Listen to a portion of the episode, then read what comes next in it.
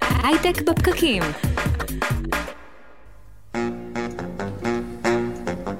צהריים טובים, יום חמישי, שישי לפברואר 2020, הייטק בפקקים.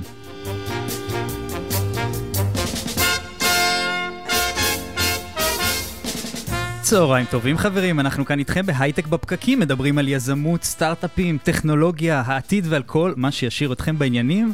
אני אדר חי, נמצא איתי כאן שקד דמבו, צהריים טובים. צהריים מצוינים, מה שלומך? בסדר, למה אתה לא עם מסכת אה, פנים? למה אני לא מסכת פנים? כן.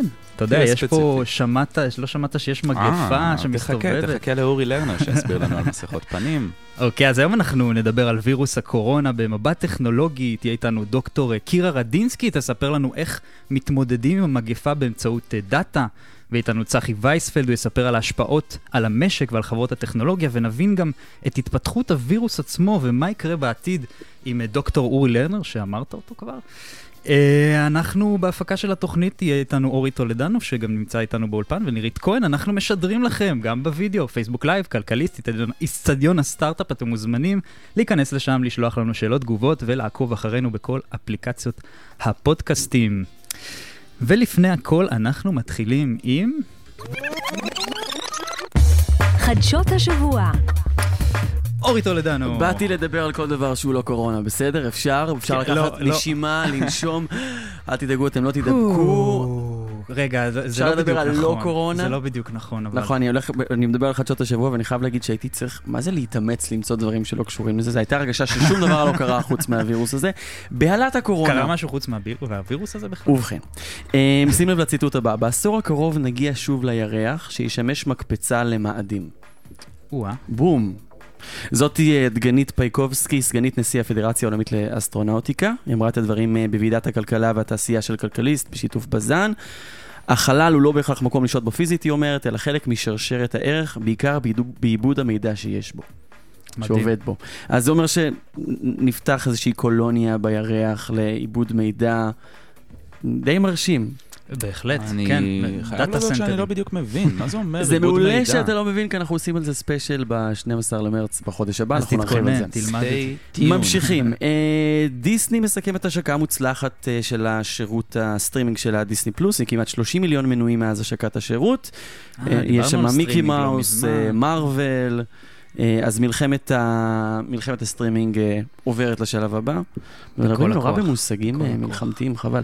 המאבק על, ה... על, ה... על המאבק הסטרימינג. המאבק על הידידותי הכס. על הסטרימינג. על העיניים שלנו, סך הכל מציעים אחלה תכנים. יוטיוב הודיע השבוע שתפעל להגבלת הפצת דיק fake, deep fake, סליחה, טעות קשה, פלטפורמה פלטפורמה ותסיר כל תוכן שעבר מניפולציה או שונה על מנת להטעות משתמשים. שזה חדשות שהן לא חדשות, אומרים את זה כל, כל הזמן. כן. פייסבוק גם. כן, כולם עכשיו, אומרים, אנחנו נמנע משהו. deep fake. כן, כן. איך תעשו את זה? זה קשה, האמת שזה קשה. תראה, זה- אומרים שזה, אתה יודע, ההוכחה האחרונה שנשארה לנו זה זה בעצם תשמע, כל. כל הרעיון בדבר הזה זה שתחשוב על זה שהוא בנוי על זה שהוא מנסה לדמות את מה שאנחנו רואים בדרך כלל, וכמה שהוא יהיה טוב יותר, אנחנו נהיה גרועים יותר, זה, זה, זה הרעיון. כן, יודע. אה, השאלה אבל מתי הם באמת יעשו משהו ולא רק יגידו, אוקיי, אנחנו הולכים להילחם בזה, אלא ממש... אנחנו מחכים לזה. מאנדיי, בהשקה של מוצר חדש ו- ו- ומרשים מאוד, שבעצם יאפשר לפלטפורמות לבנות פיצ'רים ייעודיים לחברות שלהם, הם לגמרי עולים לשלב הבא. מאנדיי, אני מזכיר, החברה שמציעה אה, ייעול של אופטימיזציות בעבודה, ואיך אנחנו יכולים כן, להיות יעילים יותר. פלטפורמה וכל לניהול. פרויקטים אה, בסופו של דבר, שבעצם מאפשרים אה, למפתחים להתחיל לפתח עליהם דברים, ובעצם מתכננים להיות מערכת ההפעלה. אנחנו נהיה עם רועי מן, זהו, רואים על שבוע מנכ"ל הבא. ומייסד מאנדיי בשבוע הבא. כן, יש לך אה, חדשות קורונה בשבילי גם? לא, אוקיי, אני נורא אנחנו נעבור מחכה לזה. לחדשות הקורונה. אה, אחת החברות שמדברים עליהן הרבה בהקשר לקורונה זה חברת אה, פוקסקון, שמייצרת רכיבים אלקטרוניים או, לדל, אמזון. חוואוי. נכון, בעיקר אה, ידועה בתור מי שמייצרת את האייפון, את הרכיבים לאייפון. אז הם ישובו בשבוע הבא לעבודה, אחרי שהיה באמת הרבה סימני שאלה לגבי אה, אה, מה יהיה איתם בהקשר של, אה, של הקורונה, כי ה, יש להם אה, הרבה, הרבה פעילות אה, באזור אה, וואן, שם אה, הפריצה של הקורונה. הם הואשמו בעבר ביחס לא עובד לעובדים, ביחס לא הוגן לעובדים שלהם, והם הם ממשיכים אה, לתת לנו תירוץ. הרבה התאבדויות היו שם. כן, אז הם ממשיכים אה, לתת לנו תירוץ אה, טוב אה, להאשים אותם. אה, העובדים שיחזרו שבוע הבא אה, לעבודה יוכנסו מיידית לבידוד של 14 יום, וואו, אה, וואו. כדי לוודא שה- שקורונה לא יופץ ב... במפעלים שלהם. חייב להגיד שבהקשר הזה, לא יודע, יכול להיות שזה גם הדבר הנכון לעשות, פשוט בשביל לשמור על חיי העובדים. עוד בחודשות הקורונה, אה, חדשות הקורונה. זה כבר נהיה טסלה, אם עקבתם, המניה שלהם עולה ב-150% בחודשים האחרונים, בשבוע האחרון ב-50%, אז הם אתמול נופלים ב-17% אחרי שבכיר בחברה אומר ש... זה אה, כמו ביטקוין הדבר הזה, מה זה? זהו, כן. אה, אז בכיר בחברה אומר שבגלל הקורונה יהיו להם קשיים באספקה, אה, אז המניה יורד ב-17%, עוד מעט נדבר גם על זה. ועוד המון חברות טכנולוגיה, אה, וואוי, שיומי, כמובן, אנחנו צריכים אה, לצפות שלא יעמדו ביעדים שלהם של הייצור. אה, אפשר להפסיק אה, עם חדשות הקורונה. אדר, אתה אתמול דיברת עם דוקטור קירה רדינסקי, שמתמחה ב data science, או במדעי הנתונים בעברית. קירה התפרסמה ב-2014 בעקבות מחקר שלה על ניבוי מגפת החולרה. היא הצליחה להסיק שבאמצעות ניתוח של big data, לאחר בצורת, אה, ש... לאחר שיש כמה שנים בצורת, ואחריה מגיע שיטפון, אז יש סיכוי להתפרצות של החולרה. זה היא הבינה באמצעות big data. מכרה את SalesPredict ל-eBay. כן, אז נשמע רגע את קירה.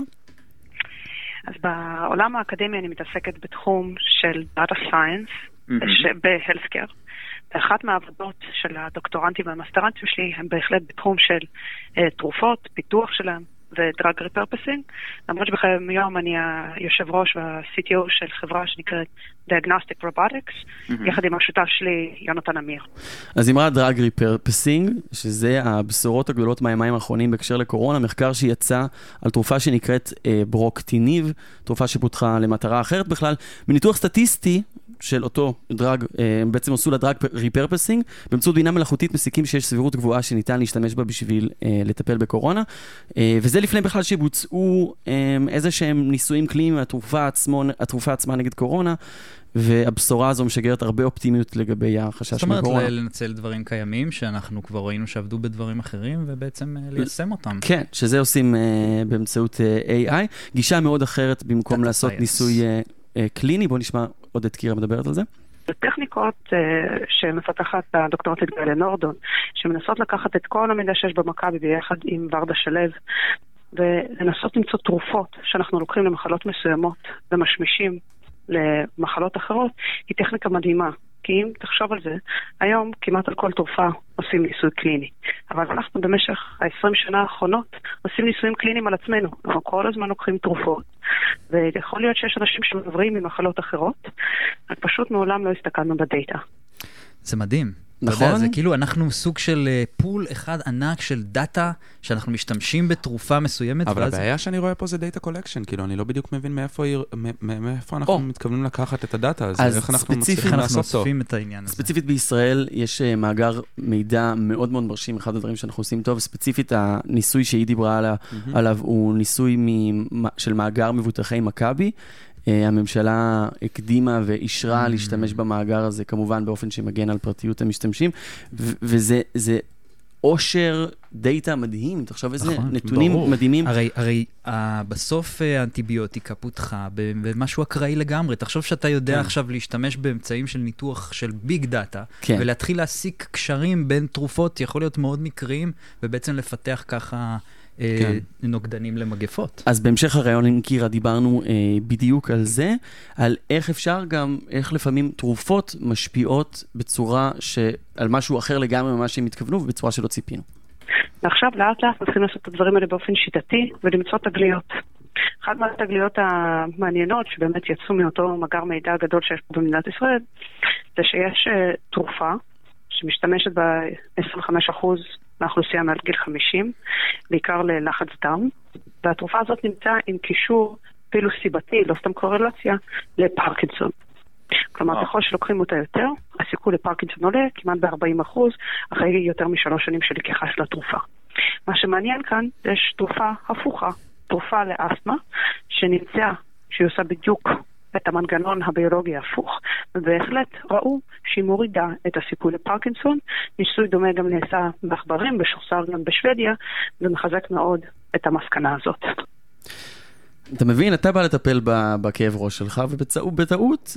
טיפלת בפרקינסון. באמצעות כן. פרקינסון. כן, גורם לפרקינסון, או, או גם או- עושים דברים או הפוכים. גורם כן. לפרקינסון. אז, אז אה, באמצעות הטכניקה הזאת, אני מזכיר, אנחנו מדברים על קורונה, אה, אפשר, מצאו תרופה שיש סבירות, סטטיסטיקה אה, שמצביעה מצביעה על כך שהיא תטפל אולי בקורונה. כן, זה היה ממש עכשיו, זה היה כן, ממש השבוע. גם אתמול השווקים עולים אה, כחלק כך. מהאופטימיות הזו. אוקיי. אה, עכשיו, השאלה היא האם אפשר להשתמש בנתונים גם בשביל לצפות מגפות, מגפות כמו שעשתה קירה עם החולרה. אה, קירה דיברה על מחקר שהתפרסם על חיזוי של הזיקה שהיה, והשאלה היא, ששאלת אותה גם בריאיון המקורי, איפה אנחנו עומדים היום בניסיון לחזות מגפות? נכון, אבל זה כבר דברים קשים. אה, לצפות את ההתפרצות הראשונה, אה, אחת העבודות הראשונות אה, שעשינו בשיתוף פעולה עם Microsoft Research וגם ב Gates Foundation היה ניסיון לצפות התפרצויות חולרה, וזה היה תהליך של כמה שנים עד שמצאנו תבנית במזג האוויר שמגיעה מסנסורים שמוטמעים בתוך אסדות תעופה, ומצליחה להתריע שלושה חודשים מראש. וזו הייתה עבודה מאוד קשה. בסוג המגפות הללו, שהן מאוד חדשות ונובן, מה שאני מאוד מאמינה בו זה מערכות התראה. אתן לך דוגמה, גוגל פלו טרנדס היא מערכת שפותחה לפני כמה שנים וניסתה להתריע על התפרצות מחלת השפעת שבועיים שלושה לפני שקופות החולים היו יודעים עליה. היה להם יוריסטיקה מאוד פשוטה.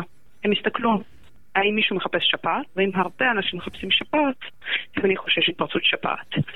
בעצם הם אמרו שלארגוני הבריאות קשה מבחינה אדמיניסטרטיבית ואופרטיבית לאסוף את המידע הזה, ובגלל שלהם יש נגישות כמעט ריל טיים לאנשים שחולים ומחפשים מידע על זה, הם הצליחו לזהות את הדברים הללו מראש. טכניקה מאוד מעניינת, יש לה הרבה מאוד... אה, יתרונות, גם חסרונות, לדוגמה בהתפרצות שפעת החזירים, הרבה אנשים חיפשו שפעת חזירים, למרות שלא הייתה להם שפעת חזירים, והמערכת הראתה את זה בתור false positive. צריך לזכור שהמערכות האלה הן decision support system, אבל הן יכולות לעזור לנו להתארגן בזמן, לזהות את המגפות האלה בתחילתן, לאו דווקא לצפות את חולה מספר 0. וואו. מדהים. תשמע, וואו, זה כאילו, תחשוב תבין איזה שהיום, איזה בשונה, קשרים. בשונה ממה שהיה פעם, היום יש כל מיני חברות, ממש כמו גוגל, שיש להם גישה ל mind שלך, אתה מבין? כן, הם יודעים מה אתה. חושב. מה אתה חושב? כי אתה בעצם, אה, אתה יודע, אתה מחפש כמעט כל מה אתה דבר, בטח חושב. דבר שמטריד אותך, אתה תלך ותחפש אותו דבר בדיוק. ראשון. וזה מאוד אופטימי וזה- להסתכל על הנתונים האלה ולעשות איתם דברים חיוביים, כמו להבין התפרצות של מחלות, שפעת, כן, להתכונן בהתאם.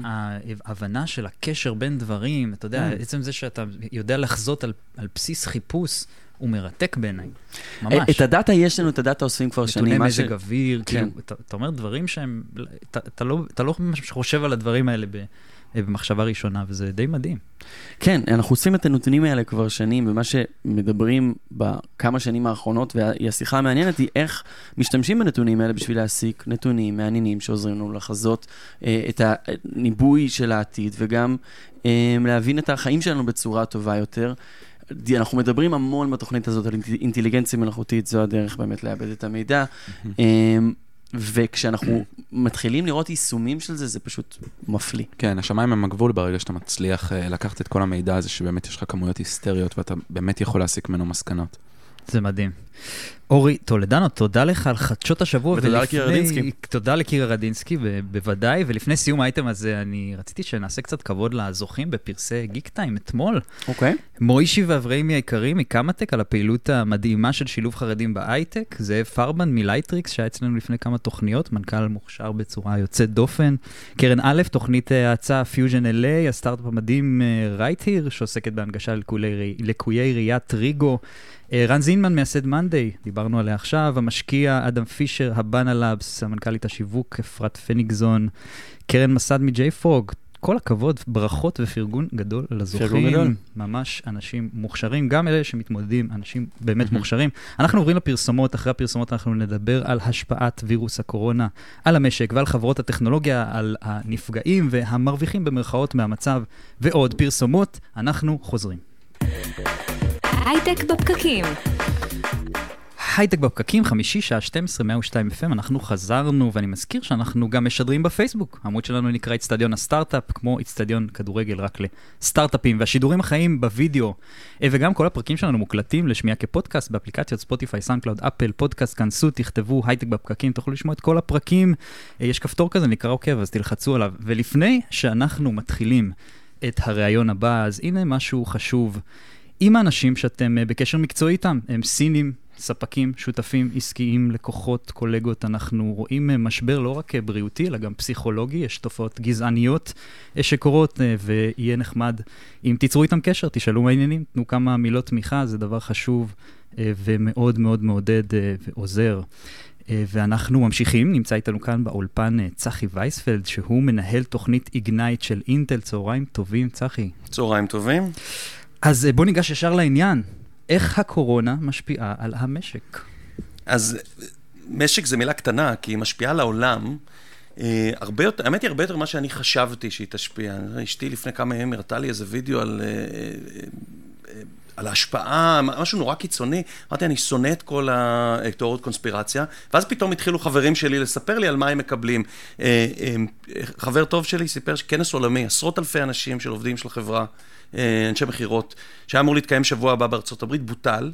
כי החברה לא הייתה מוכנה לקחת על עצמה שאנשים... את הריסק הזה. את הריסק. כן. אה, מי שבישראל מכירים מאוד את מובייל וול קונגרס, הכנס הטכנולוגי הגדול בעולם הסלולר, mm-hmm. שקורה החודש נכון. אה, בספרד, אז כבר אנחנו יודעים ש-LG לא הולכת להופיע שם, הודיע שהם לא הולכים להופיע.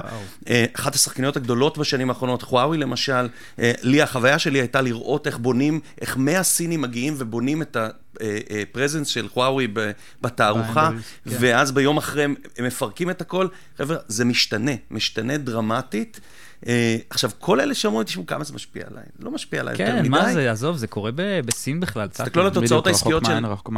תסתכלו על התוצאות העסקיות של אמזון, מדהימות, מטורפות, ותחשבו כמה מוצרים על המדפים של אמזון פתאום יתחילו להגיע יותר לאט, כי המדפים האלה מתרוקנים. עזוב, אני גם ממש חשבתי על זה שאתה מזמין משהו, אתה מזמין חבילה מסין, אתה מזמין חבילה מאמזון, היא עוברת לך דרך סין מן הסתם. יש כל כך הרבה קשר עם סין. לגמרי, לגמרי. תשמעו, אז קצת נתונים. בסדר? אז ככה, 70 אחוז מה... אנחנו אוהבים נתונים. 70 אחוז מה-GDP של סין מרוכז באזורים שהיום נחשבים אה, אה, affected by קורונה. וואו.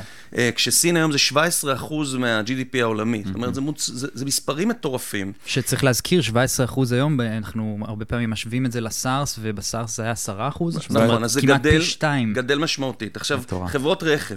בסדר, אז רוברט בוש זה אחת החברות שמייצרות המון המון רכיבים בתעשיית הרכב, מפעלים משמעותיים מאוד בסין נסגרו. אה, הונדה, ניסן, אה, סוגרים מפעלים אה, בסין. כשמסתכלים, ככה, איירבס, המפעל שלהם בסין, אחראי על ייצור כל חודש, מייצרים שישה מטוסי A320, המטוסים הגדולים. כן. המפעל הזה לא עובד כרגע. Backlog גדול בתעשיית התעופה. מה גם קורה עם העובדים במצבים האלה? הם פשוט לא עובדים? כאילו, הם לא עובדים. עכשיו, האמת היא שזה מעניין. אז חבר שלח לי אימייל אתמול, הוא, הוא שחקן משמעותי מאוד בעולם הצעצועים. Mm-hmm. אה, לא מוכר בארץ, מוכר בכל העולם, והוא קיבל אימייל מהיצרן שלו בסין, שאומר לו, תשמע, אנחנו רגילים לזה שאחרי ה-New Year's בסין, לא כל העובדים חוזרים, אנחנו רגילים, 10-20 אחוז מהם לא תמיד חוזרים בזמן. השנה אנחנו מתכוונים לפחות 50 אחוז לא יחזרו לעבודה. עכשיו, שוב, זה אומר שכרגע יש מלאים. אין בעיה למלא את המדפים במוצרים, אבל אף אחד כרגע לא מייצר את המוצרים הבאים, mm-hmm. זה אומר שהולך להיות מחסור. עכשיו, אפל כנראה הולכים לדחות את ההשקה של, ה... של האייפון. האייפון הבא היה אמור להגיע לחנויות במרץ, כנראה שהוא לא יגיע לחנויות במרץ. יש פה ריפל אפקט כזה, שהוא, האמת, אני, שוב, קשה לי נורא להגיד את הדברים האלה, כי אני נורא לא מאמין בתיאוריות קונספירציה. כן, אבל יש פה עניין של, אתה יודע, כן. שרשרת הערך אה, נפגעת בצורה מסוימת, כולם איכשהו קשורים לסין. לא, יש פה גם איזשהו אפקט של מדיה שאני חושב שלא היה בשנים הקודמות, שיש בהלה, יש בהלה אמיתית, אתה יודע, זה רץ נכון. לנו במדיה וכולם בהיסטריה. אני ממש, איזה כמה ימים... היסטריה זה משהו שמשפיע על, על הכלכלה? אבל זה כאילו לא השפיע.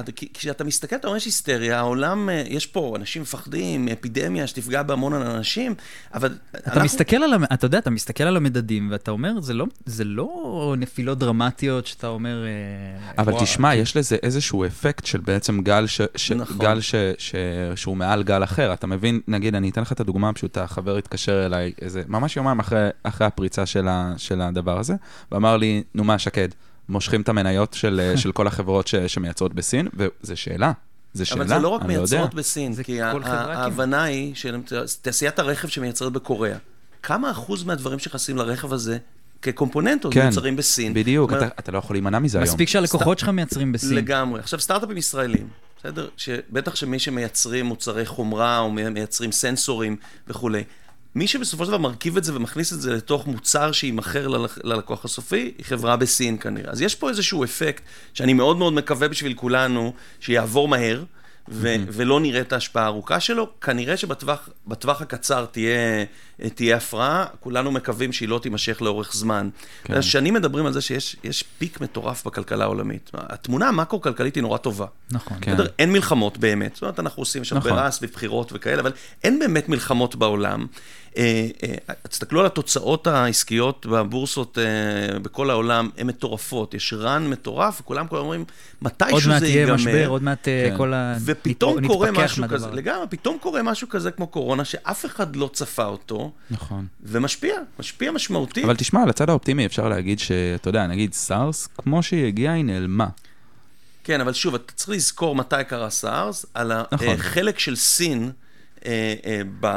בדבר המטורף הזה, הגדול העולמי, תרבות הצריכה, אה, אה, ייצור כל המערכות המתוחכמות, מערכות ממוחשבות, שהיום שוב סין היא ספק מאוד משמעותי, הוא הרבה הרבה יותר גדול היום ממה שהוא היה בעבר. כן. שוב, צריך להיזהר מבשורות איוב ומדומסדיי סנאריוס. אנחנו סך הכל אופטימיים. כן. אנחנו בסדר. אופטימיים לחלוטין, זה חלק מזה. כל מלהיות שמתעסקים. בטכנולוגיה ויזמות הוא, הוא מאוד אופטימי, אבל פתאום יש פה משהו שיכול להיות שבחשיבה, אם לקחת עכשיו למידה מהדבר הזה, בהסתכלות קדימה, יכול להיות פה איזה אפקט כזה שהוא משליך כל הזמן על עוד ועוד דברים, ו... צריך לפגוע לחשוב בעוד על... חברות. יש מונח בעולם הזה שנקרא second sourcing, זאת אומרת, היכולת שלך באמת להתמודד בסוגיה שספק שלך נעלם, למשל, ואיך מתמודדים עם, עם, עם הסצנריוז האלה. יכול להיות שהרבה חברות שלא חשבו שזה בכלל אופציה קיימת, זה סטארט-אפים שנולדו בעשר שנים האחרונות, לא חשבו שיש אפרופו סיכוי סטארט-אפים של שסין- עשר שנים האחרונות, לכם אה, באקסלרטור אתם גם מרגישים את זה? אתם מרגישים, יש לכם אה, סטארט-אפים שאתם מרגישים שיש להם קצת קושי עם כל ה- עם כל הסיפור הזה? אז טוב? שאתה שואל, אנחנו בדיוק מגייסים אה, סטארט-אפים למחזור השני של האקסלרטור, אה, intel.com/ignite, אה, ולא, אנחנו עוד לא מרגישים את זה, גם סטארט-אפים בשלבים מאוד מוקדמים. מוקדמים כנראה. כן. הם מוקדמים, השוק העיקרי שלהם הוא האמריקאי, האירופאי. יכול להיות שחלק מההשפעות, כי חלק מהמימון היום עדיין מגיע מקרנות שמושפעות על ידי כספים שהגיעו מסין. אני, אני לא רואה את זה בשלבים המוקדמים.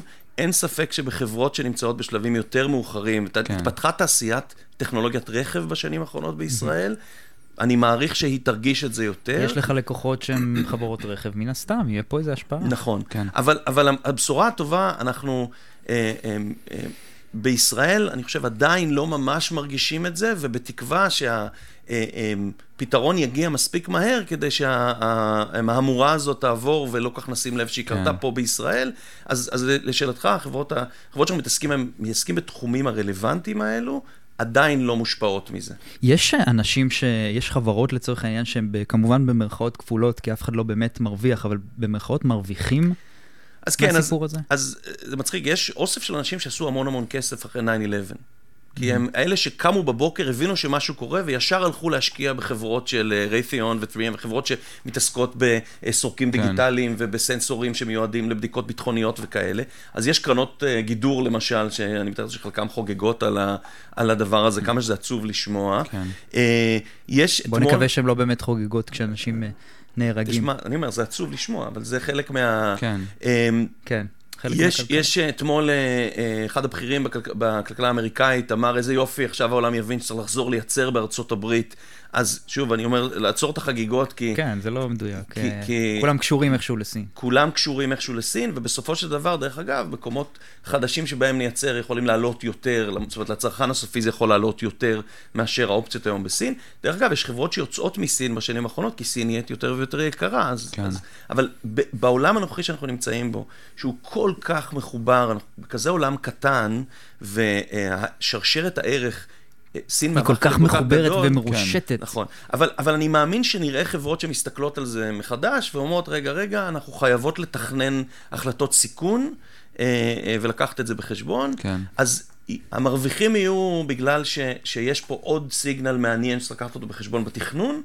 אה, בטווח הקצר אני לא רואה הרבה חברות, מעבר לחברות שמייצרות מסכות, אה, הרבה חברות שבטווח הקצר... אה, לא, אתה יודע, אומרים שהחברות שעולות זה חברות שנגיד קשורות לדברים שקורים מהבית, שיחות live קונפרנסים, וידאו קונפרנסים, לגמרי, לגמרי, לגמרי. אתה צודק. אז משחקים. נטפליקס, זום, יש לנו סטארט-אפ מצוין. המניות עולות? אשכרה עולות. Novos, שעושים, אה, אה, מאפשרים לך אה, להתאמן על- כן. פורטנייט. אה, אז מה שקשור ל e-sports, לצפייה בבית. בריאות דיגיטלית אולי, אתה יכול לתקשר כן. עם הרופא מרחוק שהוא לא יידבק. אה, כן, אז, הדברים האלה, אין ספק שיותר יותר מהדברים שאתה יכול לעשות מהבית, אה, אה, זה מצוין, אבל אם אתה קונה באמזון, שוב מישהו צריך לספק את הסחורה בשביל כן. שתגיע לך בסוף הביתה. אה, אבל, אז אין ספק שבזה, אבל, אתם רואים היום, דרך אגב, הרבה מהחברות האלו, החברות הצרכניות למשל, אה, אה, מושפעות גם, אתה יודע, נייקי אה, סגרה את המפעלים שלה, את החנויות בסין, נייקי, אדידס, H&M, גאפ, הוגו בוס, היום בגלל שהכלכלה הסינית מאוד צמחה מבחינת כסף, אה, החברות האלה עושות אחוז גדול מההכנסות שלהם היום בסין, פשוט צרכנית, וזה גם השתנה. בקיצור, הולך להיות פה איזשהו אפקט אה, לא, כן. לא טריוויאלי. וואו. אנחנו מקווים לטוב, מקווים שהדבר הזה ייגמר בקרוב. דרך אגב, דיסני, זה נתון שהדהים אותי. הם אה, הודיעו כבר שההכנסות שלהם יכולות משפע- להיות מושפעות לפחות ב-175 מיליון דולר. אלוהים. הם סגרו את שני הפארקים שלהם בסין, ושוב, אז לדיסני יש online business מאוד גדול, כן, דיברנו בדיוק על הגדולים. הסטרימינג וכולי, אז נכון, אחד אולי בסטרימינג הם. דווקא ירוויחו. אז, אז פה יש פה את, ה, את הפערים האלה, לא קטנים לסגירה, אבל זה מעניין לראות את האפקט איזה הזה. אפקט ענק, וגם כן. הרבה ממנו הוא בכלל פסיכולוגי יש שני ומדיה. מיליארד סינים. אתה יודע, ברגע ש- שדיסני סוגרת את הפארקים שלה, תחשבו איזה דברים שמשפיעים גם רק ברמה הפסיכולוגית, שאנשים פשוט לא רוצים שהעובדים יידבקו ודברים בסגנון הזה. כן. לגמרי. וואו, אה, צחי וייספלד, מנהל תוכנית Ignite של אינטל, תודה לך שהיית איתנו, היה ממש אה, מרתק ונקווה לטוב. תודה אה, רבה. אחרי הפרסומות, אנחנו הולכים אה, לשמוע על הדרך בה התפתחה המגפה, מהי בדיוק, על המאמצים והשימוש בטכנולוגיה חדשנית אה, כדי למצוא טיפולים, פרסומות, ואנחנו ממש אה, תכף חוזרים. הייטק בפקקים. הייטק בפקקים, 102 FM, ברוכים השבים. נמצא איתנו כאן דוקטור אורי לרנר, בוגר דוקטורט מהטכניון, מחזיק בתואר שני למיקרוביולוגיה, מנהל מקצועי במידע, התמדה ומידע למען בריאות המשפחה. אורי, צהריים טובים. צהריים טובים, תודה רבה. אז אה, בואו נבהיר קצת אה, אמת על נגיף הקורונה, מה זה בכלל, למה כולם בלחץ? טוב, אז קודם כל, נתחיל עם שבט נגיף. זה לא חיידק, זה קצת שונה מהמחלות שאנחנו לרוב אה, רואים, יותר מזכיר שפעת מאשר אה, את רוב הזיהומים החיידקיים. אה, נקרא קורונה, קורונה זה לא נגיף בודד, קורונה זה משפחה של נגיפים, יש בה כמה מאות נגיפים, שבעה מהם גם מגיעים אלינו. לרוב, קצת נזלת, קצת שיעול, לא רציני. אה, בשנים האחרונות הזכרתם קודם את הסארס, היה גם את המרס שהגיע מגמלים. אה, חלקם גם גורמים דלקת ריאות, יכולים לגרום לתמותה יותר או פחות. הנגיף הזה, השם הרשמי שלו כרגע, הוא נגיף הקורונה החדש 2019. עוד אין לו שם אחר, ככה הוא מוכר על ידי ארגון הבריאות. מקורי. כן, מקורי, הגיוני. אה, ומה, בעצם הנגיף הזה מגיע מסין, כולנו יודעים. המקור שלו כנראה שוק של בעלי חיים בעיר בוהאן. אה, אבל, הסינים- אבל למה כולם בלחץ ממנו? אתה יודע, אתה, אתה אומר זה, זה עוד כן. סוג של... למה כולם הקורונה. בלחץ? הסיבה שכולם בלחץ היא שהמדיה והרשתות החברתיות מפמפמות את הלחץ הזה. אה, רק בגלל זה? לא. כרגע כן. אנחנו לא, יודעים? אנחנו לא יודעים הרבה על הנגיף. זה נגיף חדש. אבל אולי בגלל כן. שהוא מדביק בצורה מאוד מאוד מהירה, אולי בגלל דברים האלה. אנחנו לא יודעים כמה הוא מדביק. אנחנו לא יודעים עוד מספיק. תזכרו שזה נגיף שצץ לראשונה באמצע דצמבר. אז בעצם נמצאים- אתה אומר שאת כל הידע שלנו אנחנו מסיקים ממחלות עבר שהן מאותה משפחה, או... אנחנו, הוא מאוד דומה לנגיפים קודמים מהמשפחה הזאת, לסארס או לנגיפים אחרים. אנחנו יודעים שאחד הדברים שמלחיצים בו כרגע, זה שהוא כנראה מדבק כשבן אדם לא מראה סימפטומים, זה אומר, אני לא משתעל יותר מדי, אני לא מתעטש, אין לי חום גבוה, מה אבל שקוראים אני כן תקופת מדבק. הדגירה. תקופת הדגירה, כן, שכנראה כן. היא בערך שבועיים. עכשיו שימו לב, אני כל הזמן אומר, כנראה, אולי, אנחנו לא בטוחים, זה מה שמלחיץ פה. אין לנו עוד יותר מדי מידע. וזה גם הסיבה מידע זה לפאניקה. מעורר היסטריה כזאת, שבסוף משפיעה, כמו שאמרנו, בצורה פסיכולוגית מאוד. נכון, מאוד קל לפמפם פחד כשלא יודעים. אם אנחנו, אויב מוכר, הוא אויב פחות מפחיד. שמע, פסיכולוגי פסיכולוגי, אבל uh, נכון ללפני יומיים אני קראתי שיש uh, למעלה מ-20 אלף חולים מאושפזים. שזה הם גם פתחו צמח בקצב נורא... 120 מדהים. ומשהו בניינים ב- בסין, בשביל לקבל את כל החולים האלה. נכון להיום יש 28 אלף ומשהו חולים. אה, שזה מה שאנחנו יודעים עליו. יכול להיות שיש 100 אלף שפשוט כן. סימנים קלים מדי ולא הגיעו לבית חולים. אבל היום התקשורת מאוד שונה ממה שהייתה בתקופת הסארס. אנחנו מדברים על 2002 לעומת היום, הבדל דרמטי לעומת מה שיוצא מסין החוצה. יכול להיות שגם אז זה היה דומה. יכול להיות ש... אבל תראו שבעולם יש 200 חולים. זאת הרוב המוחלט, כן. הם- 28 אלף הם בערך הם בתוך סין. אז ה- המספרים פה הם לא כל כך מלחיצים, כי יכול להיות שזה כלוא שם. אנחנו נגלה כנראה בחודשיים שלושה הקרובים מה, מה קורה עם זה הלאה. וכמה זה כן. באמת משפיע הנושא הזה של, באמת במג... השווינו למגפת הסארס, שם לא היה אז אה, פייסבוק, זה היה ב-2002 לדעתי, אז היה... 2002-2004. 2002 עד 2004, שהיום יש המון אה, פייסבוק, הכל fake news, כמה נכון. זה באמת משחק תפקיד? זה משחק צורה- תפקיד בצורה היסטרית. אנחנו רואים את זה בקבוצות פייסבוק שמידעת מפעילה, את מדברים על חיסונים או את קהילת מידעת. יש בוואטסאפ מסתובב איזו הקלטה בקול דרמטי של תסתגרו בבתים גם אם אתם לא מראים שום סימנים, רק למען הזהירות. הדברים האלה יש להם אפקט בריאותי בפני עצמם, סטרס אנחנו יודעים שהוא גורם לתחלואה, ובעידן המודרני הזה, התקש... ה over חשיפה לתקשורת, over חשיפה לרשתות חברתיות, בעצמו יוצר בהלה. אנשים מבטלים טיסות גם ליעדים שעוד לא היה בהם אף מקרה של אה, וירוס הקורונה. כי הם מפחדים אולי אם. כמובן. נכון, אבל לא אתה נכון, יודע, הדבר הזה. הדבר הזה הוא גם מפחיד בפני עצמו. ההיסטריה עצמה מפחידה. כי תחשוב על זה, אם אתה אמור לנסוע למקום, ופתאום מתפרץ שם באמת הנגיף, ולא משנה אם הוא נורא מזיק או לא מזיק, ופתאום כל הארץ בבידוד, זה מבאס. כל הארץ בידוד זה קצת מילה, מילים חזקות. היום ההנחיה של משרד הבריאות היא שמי שחזר מסין צריך לנקוט בבידוד עצמי, זה אומר להיכנס הביתה, לסגור את עצמך בחדר. ומעניין אותי מה דעתך על זה, אתה חושב שזה באמת יכול להשפיע, כאילו זה באמת, זה באמת יכול למנוע את ההדבקה? לצורך העניין מישהו חוזר והוא חולה. האם, האם באמת הבידוד הזה זה משהו ש, שבאמת ימנע את זה? תראה, זה תלוי בעיקר בהתנהלות שלו. אם כשהוא משתעל הוא ישתעל למרפק, אם הוא יקפיד על לשטוף ידיים אחרי שיעול כדי לא להעביר את הנגיף לעמוד באוטובוס או לידית של הדלת, זה יכול לעזור. אז אתה אומר, אנחנו אם צריכים להיות סופר לשלול סטרילים. לגמרי שהנגיף לא יגיע לארץ, קשה לי להאמין, וגם משרד הבריאות אומר, תהיו מוכנים לזה שהוא יגיע לפה. משרד כן. הבריאות נערך לזה. יש נהלים מסודרים, יש אפילו, התקימו כבר בתל השומר מתקן בידוד לחולי קורונה. וואלה. כבר קיים. אוהל מחומם בחצר, עם נהלי בידוד משלו, הכל מוכן כבר. כרגע הנגיף עוד לא פה, כרגע כל המקרים שנחשדו נשללו. אתה חושב שזה הולך לקרות, כאילו, שזה משהו שאנחנו צריכים באמת, מה אנחנו יכולים לעשות כדי להיערך לזה? קודם כל, אם לא הקורונה הזה, יהיו נגיפים אחרים. אנחנו כן. נמצאים בעולם, עולם, עולם שמתקדם קדימה, גם אה, אנחנו נכנסים ביערות הגשם לאזורים שלא היינו בהם אף פעם, זה גם קרה באפריקה עם האבולה. ההפשרה של, אה, של קרחונים או של הקרח עד בכתבים בסיביר חושפת מחלות מהעבר. לפני עשר שנים היה ילד שנדבק באנטרקס מעדר צבעים שמת לפני 50 שנה ונקבר וואו. בקרח.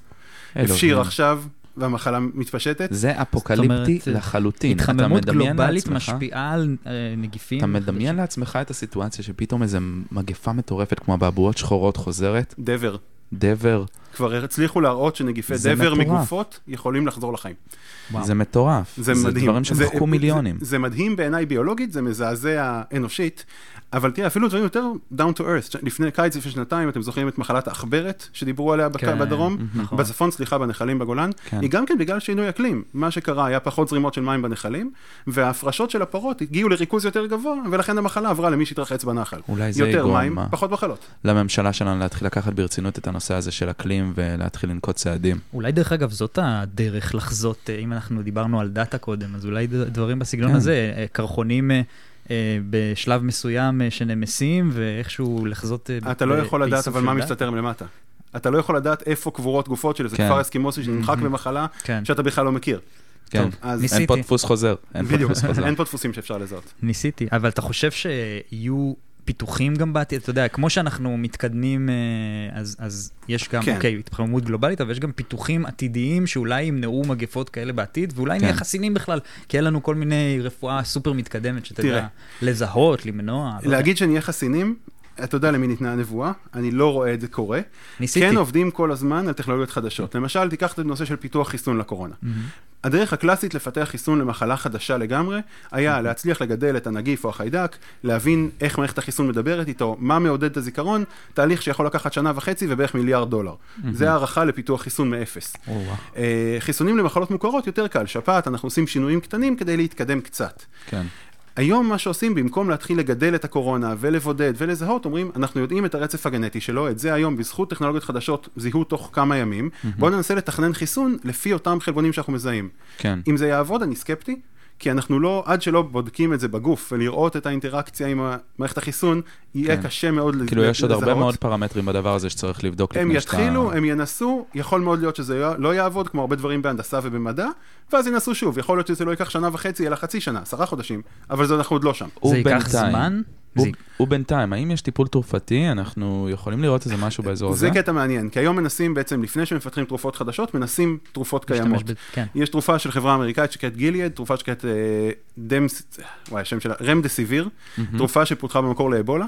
אה, בניסוי קליני ראו שהיא לא עובדת, למרות שהיא עבדה במעבדה, והיום רואים במעבדה שהיא עובדת על לא רע על נגיפי קורונה, וכבר נתנו אותה לממשלת סין. זה בדיוק מה שדיברנו עם קירה. בדיוק, אחד לאחד. אתה קולט? כן. זה, זה משהו שהוא אירוע. מקרי, הוא לא קשור ל... אף אחד לא חשב בכלל, ונטו על דאטה, אתה יכול לראות נכון, פה... שינוי ייעוד, שינוי ייעוד של תרופה, אבל זה הקטע המעניין פה, הם כבר נתנו אותה לסינים לעשות ניסוי קליני, לראות אם זה עובד, 700 חולים, ומה הסינים עשו בתגובה? החליטו שהם רושמים פטנט על התרופה הזאת כתרופה לטיפול בקורונה. למרות שזה של חברה אמריקאית שכבר פיתחה אותה לפני כמה שנים. אה, מתפתח פה. מאבק מש- משפטי על פטנטים, כי אם זה יעבוד, של מי הזכויות? של החברה האמריקאית שפיתחה את זה, או של הסינים שמימשו את זה בשטח על נגיף קורונה? וואלה, זו שאלה, שאלה, תחשוב על זה. אם אתה לוקח מוצר מסוים ואתה מי... מייעד אותו למשהו אחר לגמרי ממה שהוא היה אמור לעשות, האם אתה יכול... אה, אתה מבין? האם אתה יכול לקחת על זה את חסות? הקרדיט ש... שזה מסתבר עובד? שכן, כנראה שמה שיהיה בסוף זה שאז הפטנט יישאר של החברה האמריקאית, לפחות לפי מקרה עבר, הזכויות שיווק בסין יהיו רשומות למכון המחקר הסיני. מה אתה אומר? או. וואו. בוא נדבר רגע על המסכות האלה, אנחנו רואים כל הזמן אה, את המסכות כן. האלה ש... שכל הסינים לובשים, זה באמת אה, אפקטיבי, גררתי בשקט שאין לו מסכה. זה... כמה אפקטיבי. בואו נראה, נתחיל עם זה שיש שתי- שני סוגי מסכות. המסכה הקלאסית היא מסכת מנתחים, מסכת בד פשוטה, לא מהודקת לפרצוף, מאוד זה מה מאוד דקה. שאנחנו רואים על הסינים זה בתמונות. מה שאתם רואים ברוב המקומות, קשה לדעת בצילום מה זה, אבל זה לא אפקטיבי נגד נגיפים. זה אפקטיבי למי שמשתעל, כי זה עוצר את הרסס של הטיפות מלעוף לכל הכיוונים. כן. זה בדיוק כמו להשתעל למרפק. סליחה, אני טרחתי במיקרופון. בדיוק כמו להשתעל למרפק. בעצם אתה מונע את הפוטנציאל ההדבקה שלך לאחרים. תאורטית יש מסכות שנקראות N95, שהן מסננות מיקרוניות, שזה משהו שאתם רואים על עובדי צוות רפואי שמטפלים בחולי קורונה. מאוד קשה לנשום דרכם, אני לא רואה אתכם מסתובבים, בטח לא בישראל עם החום יום שלם בחוץ. אה, הם כנראה יותר אפקטיביות נגד נגיפים, אבל התועלת שלהם היא דווקא מעניינת. רוב מקרי ההדבקה שהם לא מזה שמישהו השתעל עליך, הם מזה שנגעתי עכשיו במחשב שמישהו עבד עליו, ואז נגעתי באף, או נגעתי בפה, כן. או נגעתי בעיניים. בעצם העברה שנייה כזאת, לא... אתם יודעים כמה פעמים בממוצע אדם נוגע בפנים שלו בחצי שעה? בטח אה, מספר וואו. שיפתיע אותנו מאוד. בערך בין 20 ל-30 פעמים. מה? כל חצי שעה. יש מחקרים שמראים את זה. אין מצב. זה לחלוטין לא מודע, ואם תנסה לספור את זה עכשיו, אתה רק תעשה את זה יותר. כן. מה שהמסכה עושה, היא מונעת ממך לגעת בפנים. ואז אם תחליף אותה בתדירות מספיק גבוהה, אתה מוריד את סיכויי ההדבקה שלך. גם אם זו מסכה נורא פשוטה. גם אם זו לא- מסכת בד, מסכת מנתחים פשוטה. אם צריך או לא צריך, כרגע לא צריך. כרגע לא באסיה זה צריך. מקובל, פה לדעתי לא צריך. כרגע לא קצת- צריך, אתה מתכוון אצלנו. אתה אצלנו. לא מדבר בסין. כן. בסין יכול להיות שזה יעזור לך, גם בתאילנד, גם בהונג קונג, במקומות שיש יותר הדבקות, אולי. אבל אתה אומר שבעצם המסכות האלה הן יותר מונעות הדבקה. אם אני לובש מסכה, אקטיבית, אני כן. מונע את, את ההדבקה של בן אדם אחר. אם אני אתה חולה, לא, אני לא נכון. מתמגן. נכון. אוקיי. אתה, לא, אתה לא כל כך מתמגן, אתה יותר מונע את ההפצה. כן. שוב, יכול, יכול להיות שזה עוזר בכמה אחוזים מודדים להפחית. מה שיותר עוזר בלהגן על עצמך, זה קודם כל לשטוף ידיים. מים וסבון זה הדבר הכי טוב מבחינת היגיינה. הלכת לשירותים לפני האוכל, אחרי כן. האוכל, אבל יסודי. לשפשף את הידיים עם סבון, לא איזה משהו ככה בשביל הוויזואליה. אה, אם אתה מרגיש לא טוב, תישאר בבית. אם אתה רואה עובד, מישהו שעובד איתך במשרד, שמשתעל קצת יותר מהרגיל, מנוזל קצת יותר מהרגיל, לך הביתה. אם אתה מנכ"ל של חברה, תעודד את העובדים החולים שלך לא לבוא. כן. כי היום תתחיל אנחנו... לחס... לח... לחלק בקבוקי אלכוג'ל. אלכוג'ל זה מצוין, אם אתה לא יכול לשטוף ידיים, אלכוג'ל מעל 60% אלכוהול גם כן אפקטיבי, אבל מים וסבון יותר טוב. כי אתה לא סתם מורח, אלא אתה באמת משפשף. יאללה. אבל הדבר היותר מעניין הוא שיש uh, תסמונת, וזו תסמונת עם שם אמיתי, תסמונת הבניין החולה. כן. Sick Building Syndrome, קלאסי, קלאסי בהייטק. נכון, אה, כן. בהייטק. כולם מפחדים, ברגע שיש מישהו חולה, אתה מפחד נורא ש... כל- שיעול מתחיל להסתובב. יש לנו סטודנט עכשיו שטס לתאילנד, אני חושב שהוא מפוטר אחרי זה. אני חושב, אני חושב שלא הולכים לקבל אותו אחרי זה חזרה שיסתגר לעבודה. שבועיים בבית, ממש ככה. כן, בידוד, וואו, וואו. בידוד עצמי. כן. זה- בינתיים אנחנו בשלב הבידוד העצמי. אז אוקיי, אז הסינדרום הזה של, ה, אה, של בניין הבניין החולה. שזה, של הבניין החולה, מה עושים כדי... אה, כל- שוב, קודם כל שאמרתי, קודם כל נשארים בבית. אם אתה חולה, אפילו אם אין לך חום, אתה ממש משתעל, מתעטש. ההצטננות, עזוב.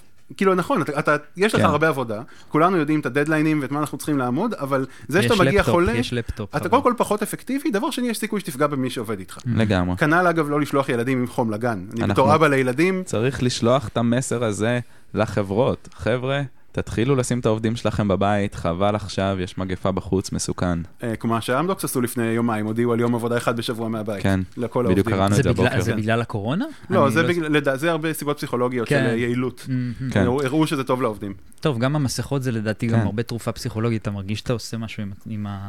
כדי להתמודד, לא? כן, אתה אומר שבעצם יש לזה אפקט פלסיבו מסוים אה, ל- למסכות האלה. מעבר לזה, תאווררו. על, אם יש אפשרות לפתוח חלון או לעשות איזושהי סירקולציה של אוויר, לא לשמור על אותו אוויר סגור, בטח לא כן. במדינה שיש אוויר יחסית נעים בחוץ, לא ארבע בטח. מעלות. בכל הבניינים האלה יש מזגן מרכזי, אז בעצם אתה מעביר את זה מחדר לחדר. ב... נכון.